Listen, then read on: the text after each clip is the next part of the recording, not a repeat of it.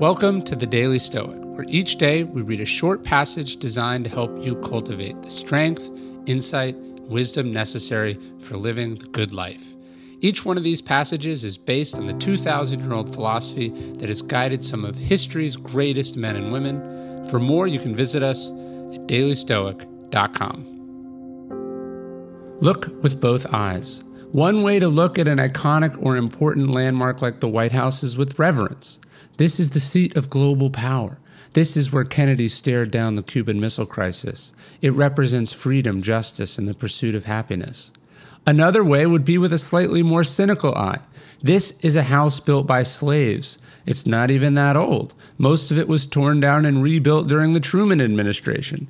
Look at all the idiots who have lived there. This house that allowed the Civil War to happen, that perpetuated Vietnam, it's where sleazebags preyed on interns.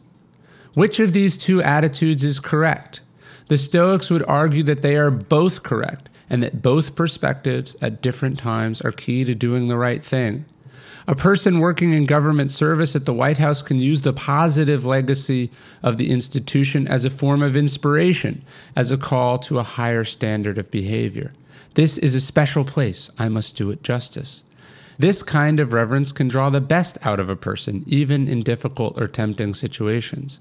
But at the same time, a person who is too reverent or who has projected too much of their own idealism onto a place or an organization can find themselves bending the truth to protect it or doing unethical things to maintain their job inside of it.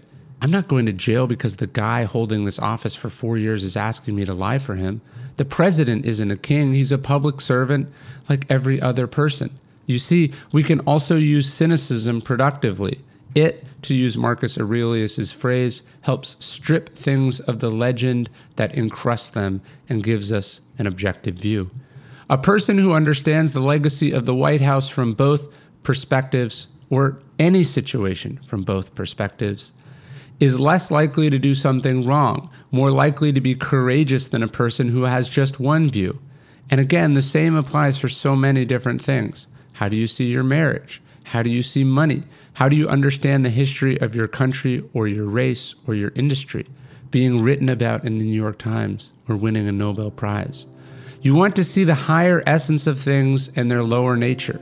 You want to see the ideal and the reality. Be blinded by neither deceived by neither. Just a heads up, there's now an Obstacle is the Way pendant in the Daily Stoic store. It's awesome. We have it made here in the US. We designed it ourselves. It's got Marcus Aurelius's enduring words on it. The impediment to action advances action. What stands in the way becomes the way.